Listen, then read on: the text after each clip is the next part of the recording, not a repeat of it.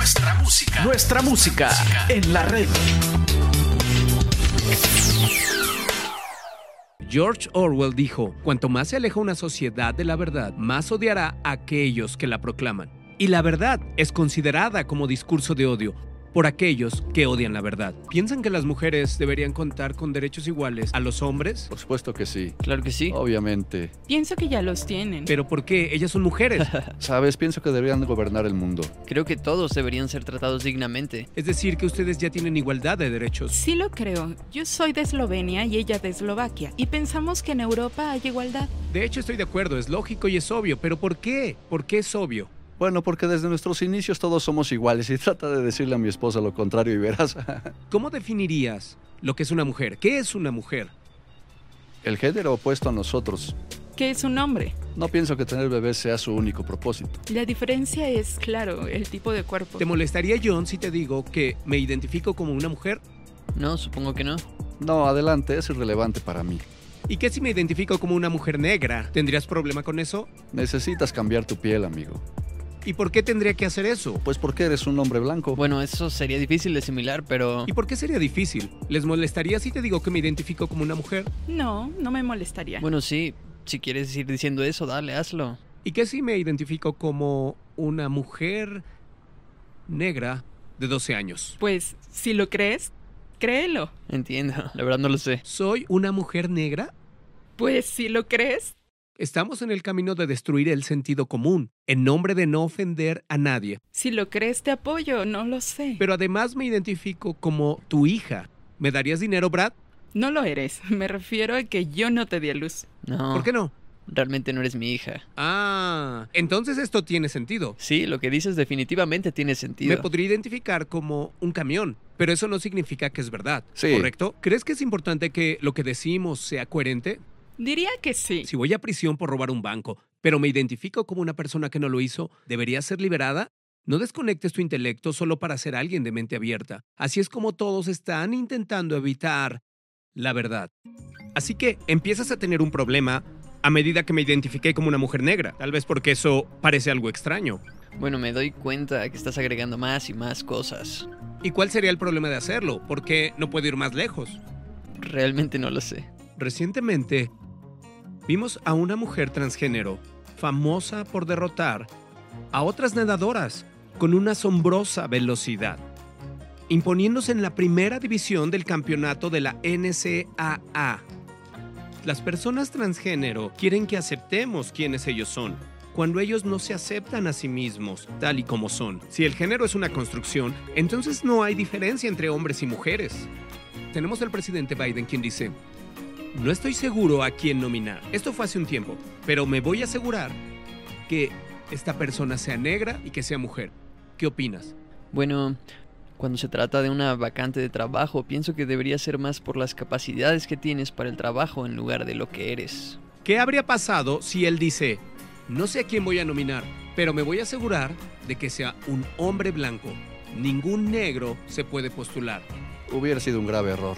Entonces nominó a una mujer llamada Ketanji Brown Jackson y cuando le preguntaron, ¿qué es una mujer? Ella respondió, no soy bióloga. Esa fue una buena respuesta. ¿En serio, John? ¿Es una buena respuesta?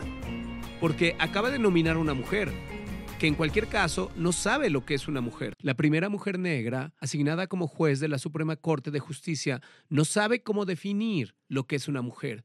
Ella será quien interprete la ley por todos nosotros. ¿Piensas que debemos ser biólogos para poder definir si una persona es o no una mujer? ¿O para dar una definición de lo que es una mujer?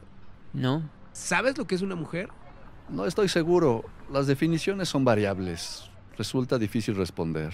Romanos nos dice, profesando ser sabios, se hicieron necios. El hombre está siempre aprendiendo, pero nunca se acercan al conocimiento de la verdad. Y por esto son tan importantes las escrituras. Jesús dijo, santifícalos en tu verdad. Tu palabra es verdad.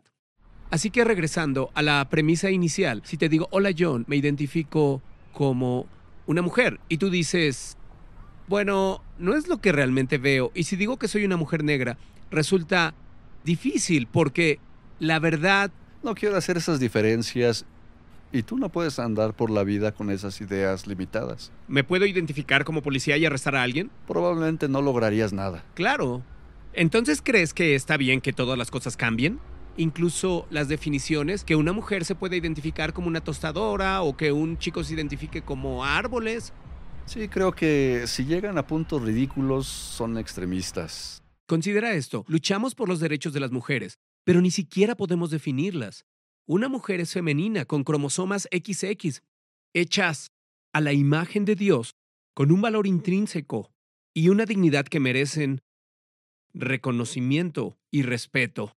¿Qué piensas acerca del aborto, las mujeres en el vientre? Si la madre fue violada y quiere abortar, le diría que lo haga.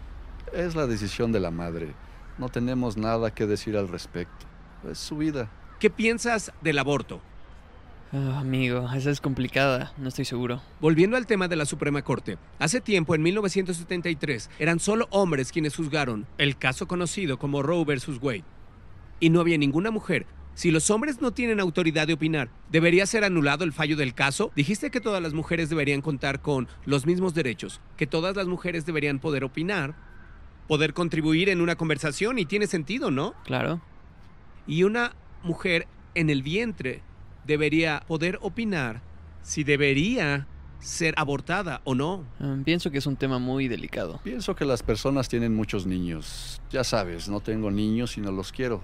Tengo un montón de sobrinas y sobrinos que están teniendo cuidado de no sobrepoblar el mundo. Entonces, ¿qué piensas de las mujeres en el vientre? ¿Deberían ellas poder opinar sobre si morir o no? Pensemos que cualquiera de nosotros pudo nacer producto de una violación. Esa es una pregunta engañosa porque el bebé aún no ha nacido, aún no puede opinar hasta que tenga por lo Sí, menos tres años. Así que piensas que es un bebé en el vientre? Diría que sí. ¿Piensas que la adopción es una alternativa mejor que asesinar al bebé? Sí es un buen punto, pero como dije, la madre es quien decide. Ahora, cuando decimos que por no tener útero no deberías opinar sobre el aborto, y a la vez la cultura actual dice que aunque no tengas útero, igual puedes ser una mujer. Parece que tenemos un problema biológico en esto.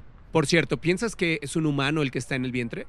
Sí, Entonces, John, responde esta pregunta. ¿Está bien matar a otro humano estando en el vientre cuando... cuando la madre no lo quiere. Yo mismo maté muchas personas en Vietnam y nadie tuvo por qué decir algo al respecto. Asimismo, si la madre quiere hacerlo, no tengo problema con eso. Somos una nación que acepta la pornografía, pero odiamos los abusos. Somos una nación que no cree en el género, pero luchamos por los derechos de la mujer. Los maestros de kinder están molestos porque no pueden enseñar de su vida sexual. Creemos que ningún niño debe ser discriminado, pero se han abortado cerca de 61 millones solo en Estados Unidos desde 1973. Y nos cuestionamos si los infanticidios deberían ser legales. Si enseñamos a los niños que está bien matar a otros en el vientre, entonces será imposible detener un niño de matar a otro en su salón de escuela. Estamos diciendo que puedes creer lo que quieras creer. No es de extrañar que estemos tan confundidos y divididos. Estamos viendo la consecuencia más lógica de lo que sucede cuando mentimos a nuestros niños o les enseñamos que no somos más que animales. ¿Tus convicciones espirituales tienen alguna base? Es decir, ¿tus acciones diarias se fundamentan en algo o es solamente tomar decisiones? ¿Qué piensas? Yo creo en Dios. ¿Te consideras una persona de religión No, o alguien espiritual? soy un ateo militante y devoto. No hay ningún Dios. ¿Ninguno? No, Nadie ve desde arriba y dice Seguro. esto está bien y esto no. No. ¿Te consideras una buena persona? Diría que sí. ¿Sí? Sí. Sí, seguro. ¿Existe tal cosa como lo bueno y lo malo? Sí, claro. Ok, pensemos en lo bueno. Alguien puede decir que defender a los bebés es bueno y alguien decir que torturar bebés es bueno. ¿Quién tiene la razón? Porque ambos consideran. No pienso que dañar a otros sea correcto. ¿Y eso es una simple opinión o una verdad objetiva? Porque estoy hablando contigo, ¿cierto? Pienso que es una verdad subjetiva. Pero ¿de dónde obtenemos el estándar si no existe Dios? Lo que digo es que si Dios no está a cargo, ¿solamente seríamos nosotros tomando decisiones? Pues nosotros tenemos un sentido inherente de lo que es bueno o malo. Simplemente está en nuestro cuerpo. Cuando iniciamos a definir lo bueno, Dios estableció los diez mandamientos. ¿Has oído los diez mandamientos? Creo que sí. No debes mentir o robar. sí he escuchado sobre ellos. No me lo sé, pero sí los he escuchado. Uno de ellos es no robar. ¿Han robado algo alguna vez? Creo que lo hice. ¿Has robado algo alguna vez aparte del corazón de una mujer? Tenía 17 y me robé un destornillador y entrando a casa pensé que no podía hacerlo, así que lo regresé. ¿No es curioso, John, que recuerdes algo mínimo como robar un simple destornillador de un dólar. Tantos años atrás, pero permanece ese recuerdo. Nuestra conciencia, es decir, si miramos de cerca esa palabra, se refiere a ciencia, conocimiento de cuando hacemos algo bueno o malo y lo hacemos conscientemente. ¿Cuántas mentiras crees que has dicho en tu vida? Creo que unas cuantas, pero no las recuerdo. Es decir, no fueron importantes, pero de seguro sí las he dicho. Ok. También pienso que algunas, pero no fueron graves. Bueno, de hecho es uno de los diez mandamientos. Veamos un último mandamiento. No debes cometer adulterio, es decir, sexo fuera del matrimonio. Oh, eso. Bueno, yo tuve un novio por siete años. Esto implica algo más. ¿Han escuchado la palabra fornicación? Cuando no estás casado y tienes sexo antes del matrimonio, por ejemplo, con tu novio. Menciono todo esto por lo siguiente, la Biblia es la palabra inspirada de Dios.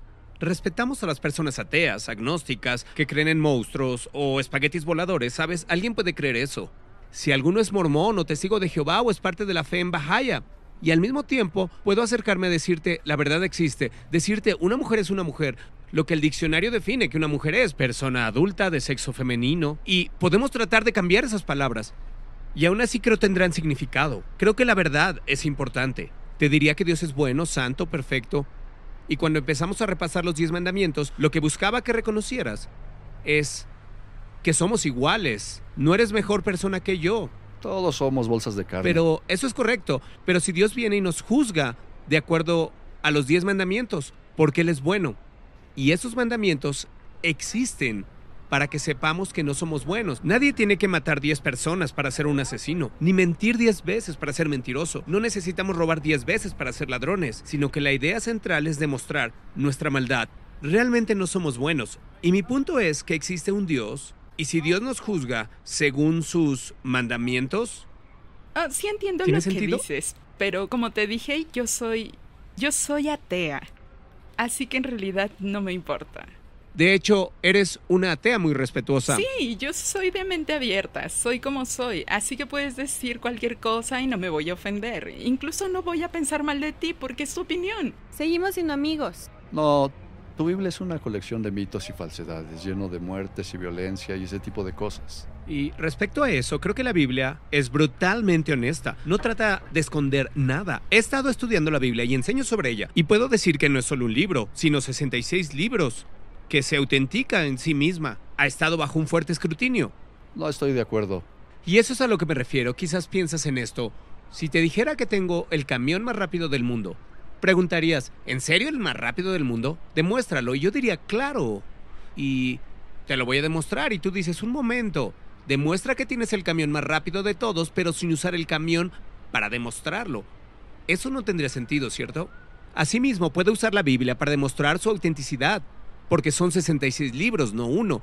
Y porque violamos la ley de Dios y Dios nos juzga, seríamos dignos de ir a su prisión, un lugar llamado infierno. Y Dios sabiendo que romperíamos su ley, tenía un plan.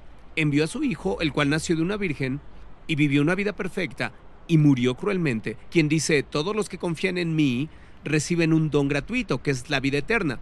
Y el problema es que las personas necesitan reconocer que han pecado y que han quebrantado los mandamientos. Y tres días después de que Jesús murió, resucitó de la muerte. Y por eso soy cristiano. Un ateo no busca a Dios por la misma razón que un ladrón de bancos no puede buscar a un policía. No le gustaría que él existiera. Y puedo darte muchos argumentos y evidencias de la existencia de Dios, pero al final del día todo se reduce. Muéstrame. Exacto, si preparara una presentación como un gran truco de magia, aunque no tuvieras idea de dónde viene, puedo suponer que tu mente materialista, naturalista, se pondría en una posición de no sé cómo lo hizo, pero dado que somos seres materiales, sé que hubo algún truco con las manos, algo de magia, pero nunca vas a aceptar que fue un milagro, sin importar que no sepas cómo pudo ser. Este es mi punto. Mi punto es, no amontones milagros, como decir, oye, haz que Dios aparezca aquí y ahora. Caería en esa categoría, sin saber de dónde viene o qué experiencia fue esa. Sería como si tuvieras poder sobre Dios. Exacto, ese es un excelente punto, John. Esto es lo que estoy considerando y mi punto final sobre el aborto es este. Toda persona es valiosa, cualquier humano, desde el vientre hasta la tumba. Todos somos valiosos. Tal vez no esté de acuerdo con su cosmovisión o cualquier cosa. Es decir, podemos estar de acuerdo o no y sentarnos a tomar un café. Y no creo que nadie tenga el derecho de determinar cuánto tiempo alguien deba vivir. Pienso que ellos merecen tener una voz a su favor en estas conversaciones. necesitamos regresar a Cristo. Cuando leo el último capítulo de todos, veo que Dios es el vencedor. Este no es mi hogar. Solo soy un extranjero, de paso. Añoro aquel hogar donde nunca he estado. En este camino de extranjero, espero poder hablar, llevar esperanza a los angustiados y ayudar a los necesitados, ser la voz de los que no la tienen. Hoy es el día para decirles a otros que se preparen para el día final, porque hoy es el día de la salvación. La muerte tocará a la puerta en un momento inoportuno para cada uno de nosotros. Y cuando lo haga tendremos que abrir. No importa que seas joven o anciano, no importa quién te respalde, si Dios está en tu contra, así como no importa quién está contra ti, si Dios es por ti, haz las paces con tu Creador mientras aún tienes tiempo.